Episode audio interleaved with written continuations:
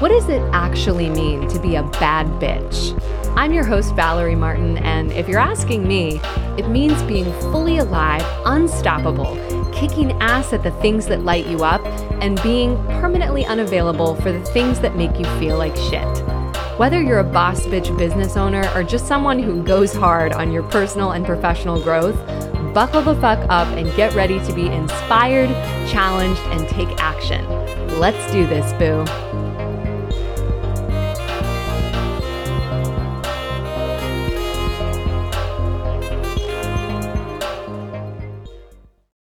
Hi, friends. Welcome back to another episode of Bad Bitch Therapist Podcast.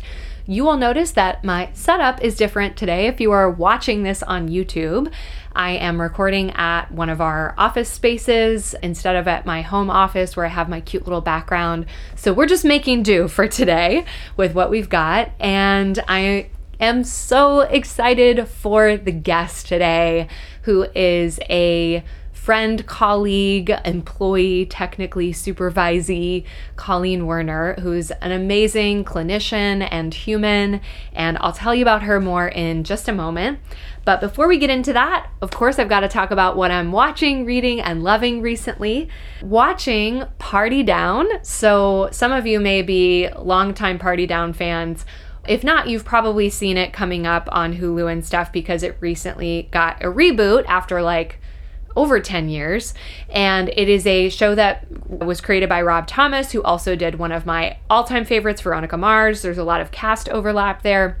And for some reason, I guess it was because of the reboot, I was like, I've never watched this with my husband, and anything I've seen more than like 3 years ago, I've essentially forgotten. So I knew that I loved it, but I was like, it's time for us to watch this. So we're only a few episodes in, but it's so, so good. Highly recommend it. Party Down. And then reading The Magic Hour by Kristen Hannah. Kristen Hannah has written a lot of well-known books like The Nightingale, which I also read, again, too long ago to remember, but I know I liked it. She wrote Firefly Lane, The Great Alone, and some others. And The Magic Hour is this fabulous story that involves a psychiatrist and a girl who shows up out of the woods. It is a page turner, which, as y'all have probably heard me say, I need that in a fiction book. So proud of myself for continuing some fiction reads. And then what I'm loving recently, y'all are gonna hear me go on my tangents about different workouts that I'm liking. I love the Peloton stuff, but I do go through phases where I'm doing other things. Like I went through my obey phase, and now I am back to Sydney Cummings, who is an awesome trainer that puts out videos free on YouTube. She does have an optional membership that you can join to be in the Facebook group and get support and go to her lives and all of that. But the workouts are totally free. She posts a new one almost every single day. And she's really strength focused. So there's cardio kind of woven in, but I like how focused the strength work is. And it's more than I would push myself if I were just like choosing a 20-minute workout on Peloton. And when I talk about that, it's not about pushing myself out of like cruelty or that I'm trying to change my body, but really just like building the physical strength and stamina and challenging myself to do hard things there translates to feeling that way and the rest of my life. So really like Sydney. I would say it's not like, if you get into her lives, if you go all in with it, it's not anti-diet. She's not necessarily promoting weight loss, but she's not, you know, she will tell people to like count macros and calories if that's what they want. And if they don't want it or it's not healthy, then she's like, don't do it. So not totally aligned with my sort of anti-diet ethos, but I would say not on the toxic side of things necessarily either. Okay. That's enough for now. Let me tell you a little bit more about Colleen. Colleen Werner is a pre-licensed professional counselor, dancer, writer, yoga teacher, and content creator based in Nashville, Tennessee. She's been featured in numerous media outlets, including Yahoo, HuffPost, and Pointe Magazine, and has presented at numerous behavioral health conferences. Her own journey of recovering from an eating disorder and living with anxiety, depression, PTSD, and ADHD has brought her to do this work, and she is devoted to showing the power of having lived experiences as a therapist. Colleen is passionate about advocating for representation of all bodies in the media and in the dance world, as well as helping folks reconnect with movement in ways that feel joyful and life-giving. All right, my friends, let's get into this episode with Colleen Werner. Just kidding. One more thing before we jump into the episode. And rather than record again the intro that I already made, I thought I'll just add on this little piece while I'm out walking on my lunch break. And if any of you who've been following along with my podcasting stuff for a while now will know that I used to do a lot of this walking outside and recording, usually not on video, so my arm's going to get tired. I'll only take a second. The thing I wanted to add, though, is in just full transparency, I kind of suck at using this space to remind people like what I have to offer other than, you know, what you hear in the little outro. So I just wanted to come in and just share a couple of very quick things if you're interested or might know someone who is in what I can offer with Bad Bitch Therapist coaching. So I have my 6-week program called Scattered AF to Clarity and Success, and that is for busy-brained leaders and business owners who are struggling to get their shit together. So there's that program. And then also, like, hot off the presses, this is the first time I'm talking about it anywhere, is I'm opening up some spots for a 3-month program called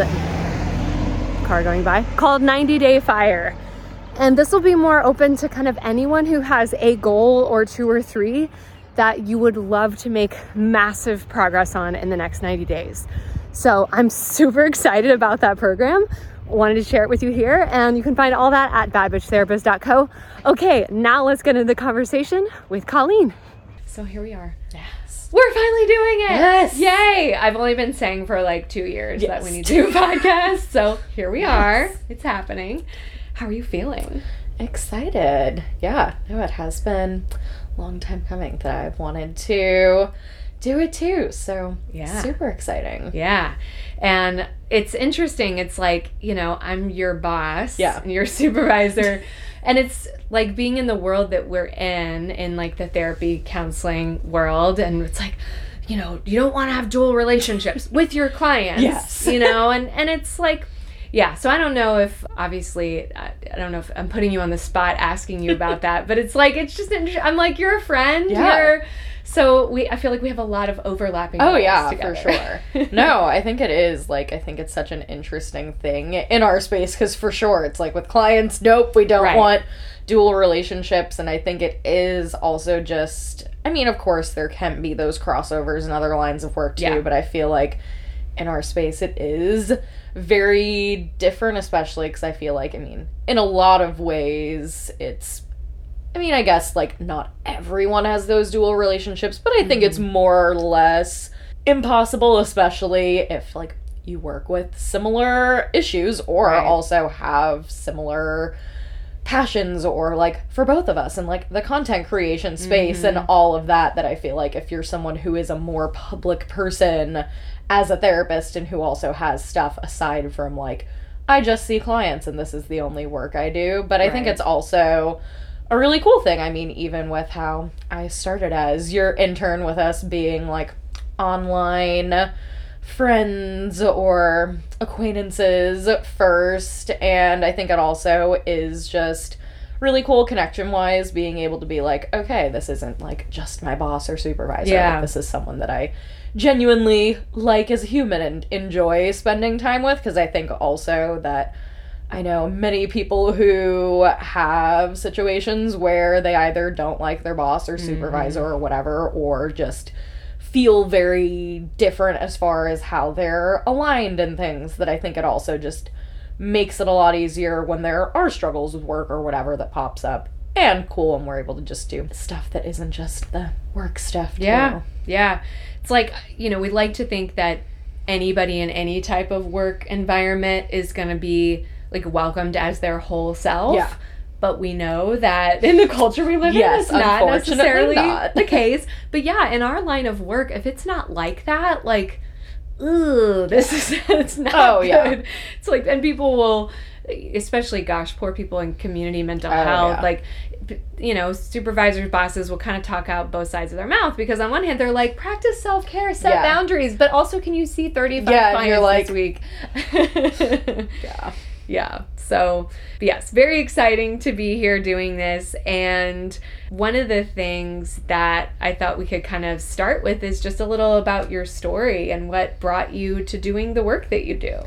Yeah. So many things. I mean, yeah, my own journey of recovery from an eating disorder and also living with depression, anxiety, PTSD, and then also like a year and a half ago was diagnosed with ADHD, all kind of brings me to this space. And I think, of course, while I would never wish those struggles on anyone, I'm so grateful because I don't think I would have become a therapist without that. So it was definitely, I mean, and of course, life isn't perfect by any means now and still have those struggles. But I think, I mean, I started struggling with my body when I was super young, first dieted when I was 10, and just was in that space of struggle for so long and didn't really see a way out. Also because I didn't, like, know that it was a problem. It was just like, oh, this is just what life is. Yeah. And so for me, being able to take it where it's like, oh, this thing is something that I can now use to help others. I mean, of course, not that I'm, like, sitting down in every session with a client being like, by the way, I also had an eating disorder. Yeah. But it is, I think, especially because I predominantly work with clients who either have eating disorders or struggle with their bodies for a variety of different reasons, being able to have that level of understanding that goes far beyond what you can learn in a book or from podcasts or whatever, that it's just so different, especially when clients are really struggling, that of course someone can be a great clinician and work effectively with people with eating disorders without that. And I think especially in those really difficult moments where some clinicians might get just super, super frustrated with their clients and being like, why can't you just change? Or like when people are like, just eat or whatever, that I've been in that space. And I've also been in the space of when I didn't want to get better, of knowing like, okay, like, of course I don't have the same exact experience as this client, but having those similar pieces. And the same goes with trauma and all that. And I think, of course, it can be a struggle too, because our own shit comes up in sessions. And I think I'm just so lucky to be in this place of being able to change that and really turn that pain into power. And kind of same goes with my social media journey, because I mean, I initially started the Instagram I have now back in, gosh, like 2016 when I was like, it was, I think like a week before I technically started like recovery, before I first started therapy. And I was just like, because that whole summer just had been struggling so much and kind of coming to terms with like, okay, maybe this is a problem. And I also, aside from like, honestly, like one friend, didn't feel comfortable talking to anyone in my real life about it. And so I was like, okay, maybe I can connect with some people online. And it started very small. I mean, it was never a private account, but I also wasn't just like telling people in my day-to-day life, hey, I started this thing. And started very surface level of like, I went to therapy for the first time and whatever, and just evolved with me through my recovery, especially because at that point I had two separate accounts. I had an account where I shared my dance photos and videos and all of that, and then my recovery page was separate. And then over time, as my recovery evolved and as my relationship with dance evolved, kind of became one, and then eventually was very lucky and started growing my platform a little bit. And then back in, I think it was April of 2017, and at the time I think I had like either 1,000 or 1,500 followers, and I made a post calling out the dance world for encouraging disordered eating, eating disorders, body image issues, and was basically like, hey, this is a problem, and I'm not the only one who's had this problem, because while my eating disorder had many factors, my work as a dancer was a big, big piece of it. And I was like, well, hopefully some people will see this. Hopefully it'll be received well. Didn't really anticipate much to come from it, but it ended up really blowing up. Mostly people responded positively, and then a few days later, I got an email from someone at Yahoo saying, oh, like, we saw your post and we're doing a story on you. Can you give us some photos and quotes? And I was still like, okay, this is cool, but, like, no one's going to see this. It's not going to be a big thing. And then they published the article, and along with the article, they made this video with photos and quotes of me. And they ended up sharing that video on all of their social media platforms globally. Mm. And it blew up, and suddenly within span of a few weeks went from having that, like, 1,000 or 1,500 followers to having over 10,000 followers, and suddenly my story in recovery was very public. And I think for a lot of people that might have been something that was not healthy for them. Sure. But for me, it was mostly the opposite, because now this thing was all out in the open and I couldn't hide behind it, because, like, my parents knew I was in therapy because they were paying for it, but they didn't know what for. They didn't know really that I had a clinically diagnosable eating disorder, all of that. And then suddenly it was like, oh, everyone knows about this thing, which of course was scary. And it was also this space of, oh, I can't hide behind this. This is a thing that's out here. People know what's going on. And also was just so lucky to then connect with more people and organizations. That's how I got connected with Project Heal, which is an awesome eating disorder nonprofit, and National Alliance on Mental Illness, and several other organizations. And that's honestly a lot of what kind of helped my trajectory to wanting to become a therapist. And having those connections really helped me build my platform and then be able to do this advocacy on a larger level. And of course, there unfortunately were people who had bad takes on it and said all sorts of things, but largely it was this thing that it's like, oh, now I have this community, and it's just continued to evolve, which I'm super grateful for. It's been interesting because also at that point, dance was like and even, like, it was just a huge part of my life, was still pursuing dance as a career. And as I evolved as a human and as that kind of trajectory evolved, things have changed. But I think at the core, it's still about the same thing. And it's just been so cool to, especially, there are some people who have followed me from the beginning and are still like, oh my God, I, like, followed this account when you first started it, and now you're here. And yeah, I'm just really grateful for the privilege I have with having that platform, and just have made some of my best friends through social media, and then some of those friendships have become in real life relationships too. So just really grateful. Pretty cool. Yeah. And when you reached out to me on Instagram in like 2019, because I didn't talk about this in the intro I made. At that point, I was in solo practice, and you're like, do you want an intern? I'm like, I don't know, do I? And then we met, and I was like, yes, I'd like to work with you. And, you know, the rest is history. Yeah. But I think, and I've told you this before, but, like, to your point of a person doesn't have to have struggled with something to necessarily be equipped and skilled to work with it. However, especially as at that point you were like 23, right? And so I think having, like, the school of hard knocks of real life experience can make it to where you are ahead of like your years in terms of, you know, the experience that you had probably was at the time starting out, you were as equipped to work with those issues as someone who'd maybe never struggled with it, but had been in the field for 10 years. So it's like, it gives you kind of that head start in some ways. And I think that, you know, I sometimes give people a hard time when they go straight to grad school for counseling. And as I'm like, what kind of life have you lived? But some people have lived some life by that point. And I'm like, more power to you, because you have something to offer and you have experiences that, you know, have really made you grapple with yourself. And you know how important that is as a therapist. Oh, yeah. No, definitely.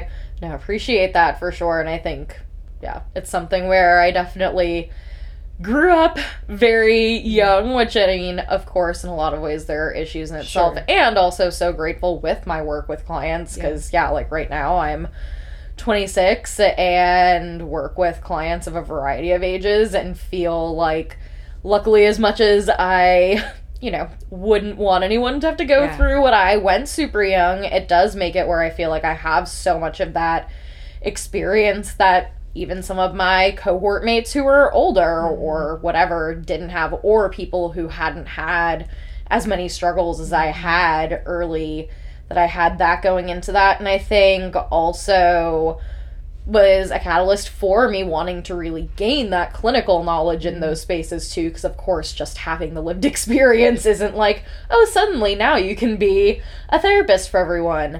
And it made it where, because I had so much of the ins and outs from my own experience, I was able to kind of dive into more advanced parts of training because it wasn't like, okay, you need to learn what an eating disorder even is. It's like, okay, how do we look at other experiences of eating disorders and also how we work with these things clinically versus just, okay, you need to like have the basic 101 of what this even is. Right, exactly.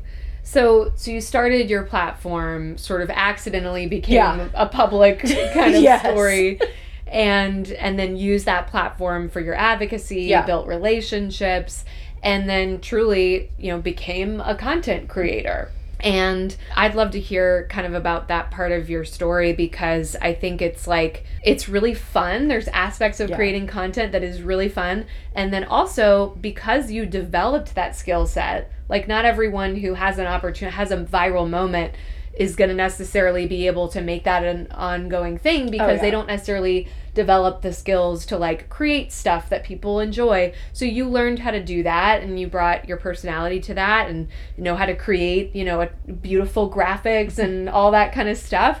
So then you then leverage that to like put yourself through grad school, right? Yeah. Of doing that for other therapists because you've done it for yourself in the mental health space.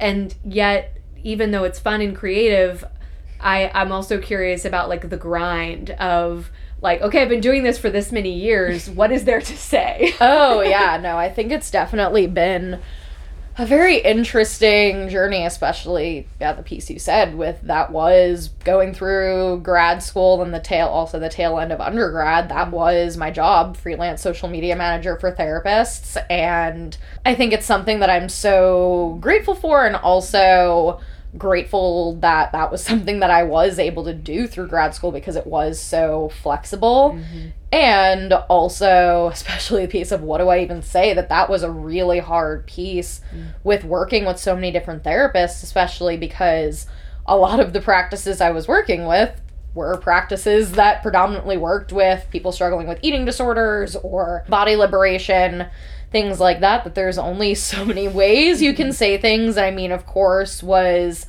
tailoring the voice to be for these different practices, but also there's only so much you can change in your writing, so many different ways you can say things. And so many times I was like, okay, I said this on this page this week, but I have to make like just all of the different things. And even with like making graphics and things, because some people's like brand colors and things are very similar. Mm-hmm. And so I think especially towards the end of my time spending so much of like that being my main work, I was feeling super burnt out because especially some of the clients I worked with for like 2+ years, and I'm like, how do I can only recycle this so many times. And I mean, of course, there are different like timely issues and things that pop up, but there was only so much. And I think it's different when you start doing something for fun and when you're doing it for fun versus when it is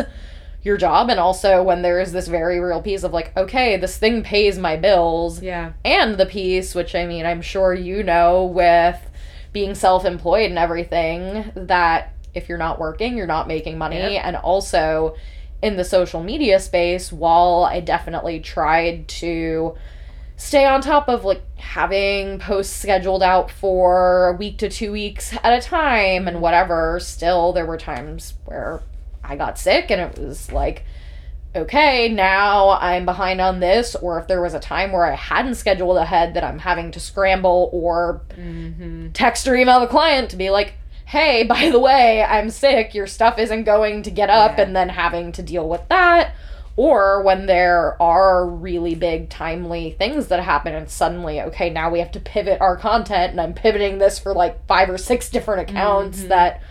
That is really difficult. And I think also with my own individual work as a content creator, it's something I grapple with a lot because I have had my page since end of 2016. And of course, as things have evolved, there are different things I talk about. Right. And it also can kind of feel tired and old sometimes of there's only so many ways I can say, you know, this is where I'm at now with my body and this is where it was in the past. And I think that's also why I'm really proud and grateful that I have leaned into diversifying my feed, which I think is something that a lot of my followers, audience, whatever you want to call it, like.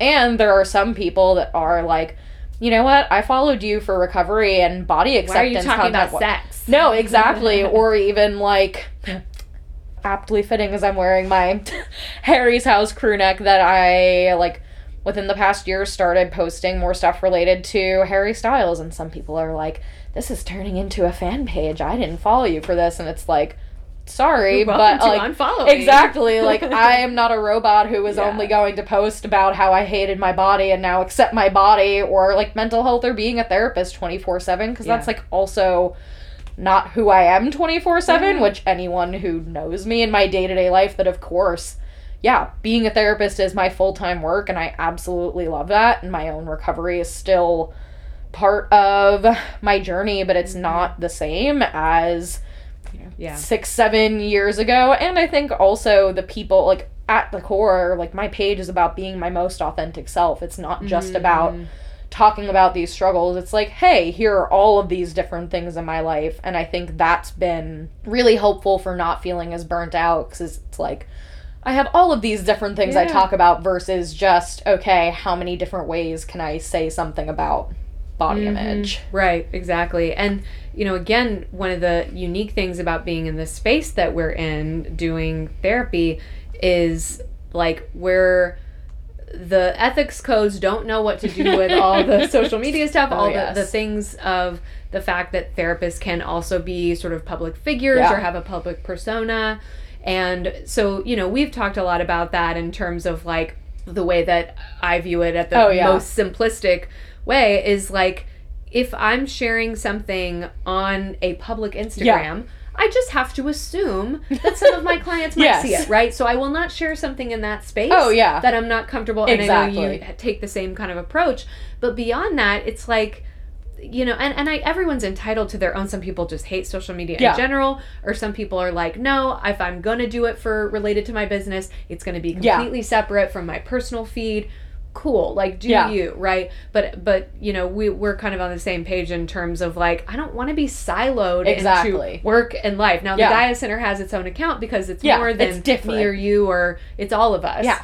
But yeah, it's just such an interesting thing that our field is grappling with, and it brings up unique challenges at some point. So definitely. Mm-hmm.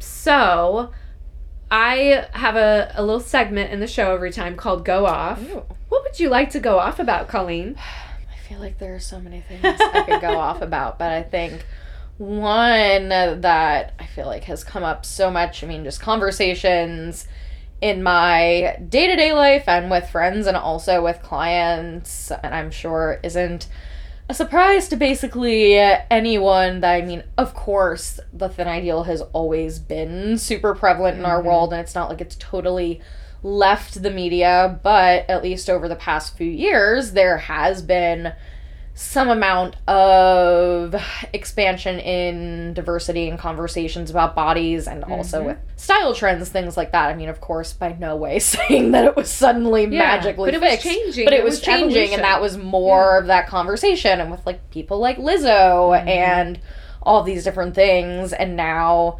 so many headlines that have come around in the past few months as far as heroin chic and, like, thin being back in and, like, low-rise everything and whatever, and I think it's just, like, especially the heroin chic phrasing. I have not heard this coming back. This is... Yes. And I was just like, is this really what we're saying? Like, it's just not, like, literally, it's just so I think it's so hard seeing, honestly, a really strong pivot back to kind of early 2000s languaging around that. And I think especially for me, because that's when I was really vulnerable and growing up, that was seeing so much of just the way we're talking about bodies really, really strongly going back there, because of course those conversations have continued to be there, but also as far as, like, clothing retailers, like Old Navy had brought, I believe it was up to size 30 in store, they had for at least a year, and now they've taken that away where it's things were only online and things like that. And the same thing with, I mean, of course, if you want to wear low-rise jeans, please wear your low-rise jeans. But when I'm going shopping in a store and I'm seeing, okay, 5 of their styles are low-rise, and I find my one pair of high-rise jeans, because I'm like, I just don't care to wear low-rise jeans. It's not like, oh, me wearing low-rise jeans would mean I'm, like, bad as a person or whatever. It's just like, I like my high-rise jeans, and I'm going to keep them. And I think it's just also, I think, so hard with social media to, I mean, of course, as a content creator, I'm really grateful for social media and these pieces, especially with these conversations around bodies. It's so hard seeing this for kids and teens, too, because that's so much of what I see, I feel like, especially on TikTok, but also Instagram, but just these things about striving to be that small and commenting on people's photos of, like, skinny legend and whatever. And I think it's just so hard seeing that being even more prevalent when it felt like we were at least going in the right direction, even though we definitely weren't there. Right. And then seeing this slide back, and especially, like, the whole Ozempic and Manjaro thing. And I mean, of course, medications have different places and different circumstances. And when this is suddenly like, every celebrity is doing this, and it's just the new, there's always something new. Yeah. But I think, especially for the most vulnerable, it's just seeing so much of what I was exposed to super young and just so sad and so frustrating to see this. And especially, it's like, we know the research and the knowledge is there to show that this isn't helpful. And also, of course, there are people whose bodies naturally are thin, and that's completely healthy for them. And also knowing that that's not something that's attainable or healthy for everyone. And it's like, we're once again going back to this ideal. Exactly. Yeah, it's like almost like with any revolution, there's going to be a backlash. Oh, yes. Right? Like, I think of what's been referred to as sort of the white lash, the post-Obama, you know, Trump coming in and just all the racism back out in public. Exactly. At least we kept it underground. It's not just the quiet thoughts anymore. Oh, my God, yeah. So it's like every revolution is probably going to have that to some extent, but it's still, like you said, it's sad, especially seeing people who are so impressionable that, you know, getting these messages that are literal lies that if you just try hard enough, you can absolutely control the shape and size of your body. That's the thing that's, like, so infuriating to me, is this pervasive message that just try harder and you can look like this. And some people can't and don't have to try that hard, or they go to the gym a few times a week and they can look like that. Some people have to literally starve themselves to look like that. So, yeah. And also with body image stuff, I mean, you've talked some about how, like, your body has changed, as any body will, through seasons or for various reasons. Could be medication-wise, like, whatever. There's variables that impact and change our bodies. And so it's interesting, like, when you have been like, oh, like, this is me, I'm in a larger body, and then not trying to lose weight and losing weight, and, like, seeing how that is received by your following. Yeah, no, it's been really, honestly, a mindfuck is the word I keep using, because it is. And I think especially as a therapist and someone who is very public, it's something like, especially when my body had started changing a few months ago and was talking to my own therapist about it, as it is one of my biggest fears, I was like, what if people online do start commenting about it? What if clients start saying something? And it's just like, I'm not doing anything to intentionally change my body. Yeah. And just like my body changed in recovery, it's like it continues because our bodies evolve. And I think it is something, I mean, it's hard enough to grapple with in my own brain because of my eating disorder past and because of all of that. And I think being in the online space, that I'm grateful that largely, and also in my day-to-day life, largely people haven't said too much about it, but that I have had comments. And it's really hard because I'm also not going to be like, oh, I'm going to lie and say that nothing has changed when, yeah, things have changed. And I think it is a really tricky spot I'm in where some people, like, let's say if someone wasn't a therapist or whatever, might make that more of what they're talking about in their content. And I think for me, I've tried to be super, super mindful of, okay, just like we said earlier, where I have to assume that a client may see whatever post. And I think it is this really, and I actually had a conversation last week with my therapist, that it's this tricky space in the health at every size, body liberation, intuitive eating spaces, where it's just like bodies can get larger naturally, bodies can get smaller. And I think it's something that is really tricky to be like, okay. I think also this identity piece that for me too, that I think so much of like in the past had like, let's say my bio or my Instagram profile or whatever had like plus-size blogger or whatever, that I think just as it's easy to over-identify with being in a smaller body or over-identify with being in recovery or whatever, I think it's easy to over-identify in the same way with whatever type of body you have. And I think for me, as I moved away from that, even before my body had changed, I think that's something that it's hard with the identity piece, or even with things I post, that sometimes people assume, oh, well, if you're sharing where you got some piece of clothing, it has to be, if you're posting something, it has to be that it's accessible to everyone. Yeah. And, like, of course, I try to make a point to share brands and promote brands that are accessible. And also, like, sorry, but I'm not going to buy every piece of clothing based off of every person being able to purchase it. And I think also knowing that my body and what it does is mine. And of course, not that we want to be, like, creating a space that's intentionally triggering or whatever. And it's also, like, our own shit is our responsibility. Yeah. It's not my fault or really my problem if my body changing impacts you. I mean, of course, if it's something, like, it's not something I have come up with clients yet. But if it was something, like, of course, that's very different than just a random person on online Instagram, seeing it. But I think it is just so, it's so interesting to navigate. And I think also has shown me really the privilege and access piece, because in reality, I have been able to access more things. I've been able to access more clothing and things. And I think it's made me even more mad at the system, because I mean, of course, I knew that piece because of times where I wasn't able to access that. And I think seeing it in an even more real way, that I think it is, it just amplifies these issues with the system of like, oh, my body changed a bit and suddenly the world is treating me better because of this. And it's really infuriating. And also I think can bring up anxiety for, because of course our bodies change. My body could change in a few weeks, months, a year.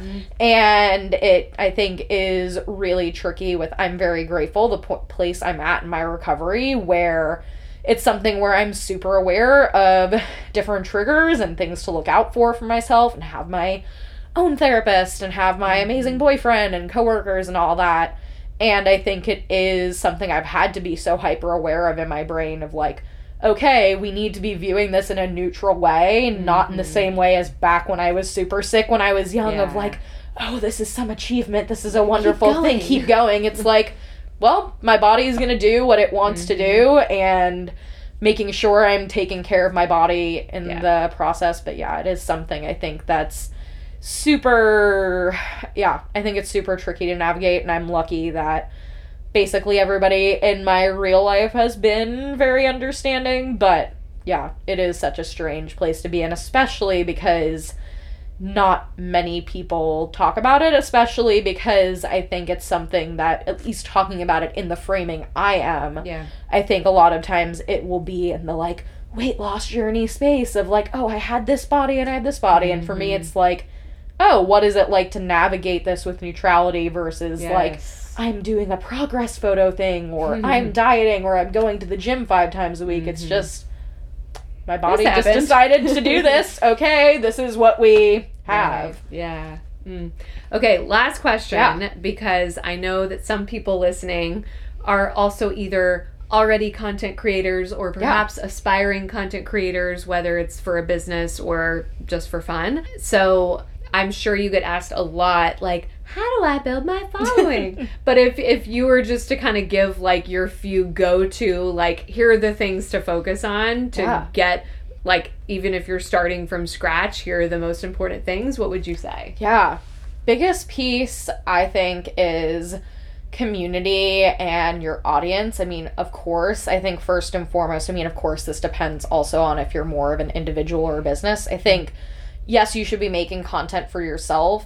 And I think within that, for me, so much of what has fueled me to keep doing what I do is the community I built. It's seeing, oh, these same people comment on my posts, or these people have been here for 6 years, 7 years on my page. So I think really focusing on building the community that you do have of, like, oh, here's, like, some things people are asking for, or just, like, engaging with people in your comments and messages. I mean, of course, like, it's impossible to reply to every comment or DM or whatever, but I think focusing on that and also building community and engaging with other pages. I mean, like I said earlier, that's how I've met some of my best friends, is through social media and connections. So following and engaging with accounts that are in similar spaces, or can be in spaces that aren't similar but that you resonate with. And I think that's the biggest thing, because of then, if we are looking at metrics or whatever, engagement is a really big thing, especially if you're someone who maybe does want to work with brands. That's, I mean, really a metric that's taken into account most, and is also, with the elusive algorithm and all that, that engagement really matters. And I think also just feels good for you putting content out there of, like, oh, people are responding to this. And also that other people, when you engage with their content, it's the same thing. So I think, and also, there have been times where I've been really lucky to connect with creators who are much larger than me, who I then have been able to make friends with and be like, oh, we can talk about this. And they're able to share some of that. So I think that's a big piece. I think another piece is really just kind of going back to the doing it for yourself, that I think if we're constantly trying to please everyone else, or just trying to be, okay, I need to listen to every single thing my followers want, or I need to only post based on what these people seem to be wanting, well, I think we'll go viral. Exactly, which I think it's like, of course it's great when those posts go viral, or of course, like, I love when someone is like, hey, can you write a post about this? And sometimes I do. And at the end of the day, you're going to burn out real fast if you're just like anything else in our life. If you're trying to please everyone else and you're not doing it for yourself, it becomes feeling like a chore. And so I think when it's just going back to, okay, this is something I want to post about. And of course, that can change if it's a business or whatever. And I think still, even if it is business-oriented content, it's like, you have this business for a reason, and why are you here? Why are you doing that? So I think, those are two of the biggest things. Awesome. And I know that it'll vary by industry, but even among business accounts, it's like, you know, the younger generations of people who are using these platforms, we want to see the humans behind it, you know? Like, we love a brand that's being hilarious on Twitter. Exactly. No, it's so, or in the comments. Like, I like, especially in my fangirl space, it's so, like, I absolutely love, like, there have been things as far as, like, iHeartRadio, whoever their social media manager is, I love it. Just the way they go and comment on artists' pages and things, and it's just so, I think, when we see that, like, when you see the stuff behind the brand, that it's just something it makes, or the company or whatever, at least for me, it makes it where it's like, oh, I actually want to engage with them because I know this is a real person. It's not just, oh, this is a robot posting this content. Right, exactly. Cool. Well, it'll be in the show notes, but tell people where they can find you online and if they can work with you and how. Yeah, so as far as online, best way to follow along my journey is Instagram. My Instagram is at ColleenMWerner. I'm also on TikTok, and it's the same username. And then as far as if someone wants to work with me in a therapy capacity here at the Gaia Center, which is if you live in Tennessee, can do therapy in person here in Nashville or online. And I'm sure we'll put the Gaia Center website and all of that in the notes. And then I guess along with that, if it was something where with a speaking situation or workshop or whatever, my personal website is ColleenMWerner.com. So that's good space for all that. Awesome. Well, this was so much fun. Thanks for coming on the show. Yeah, thank you for having me.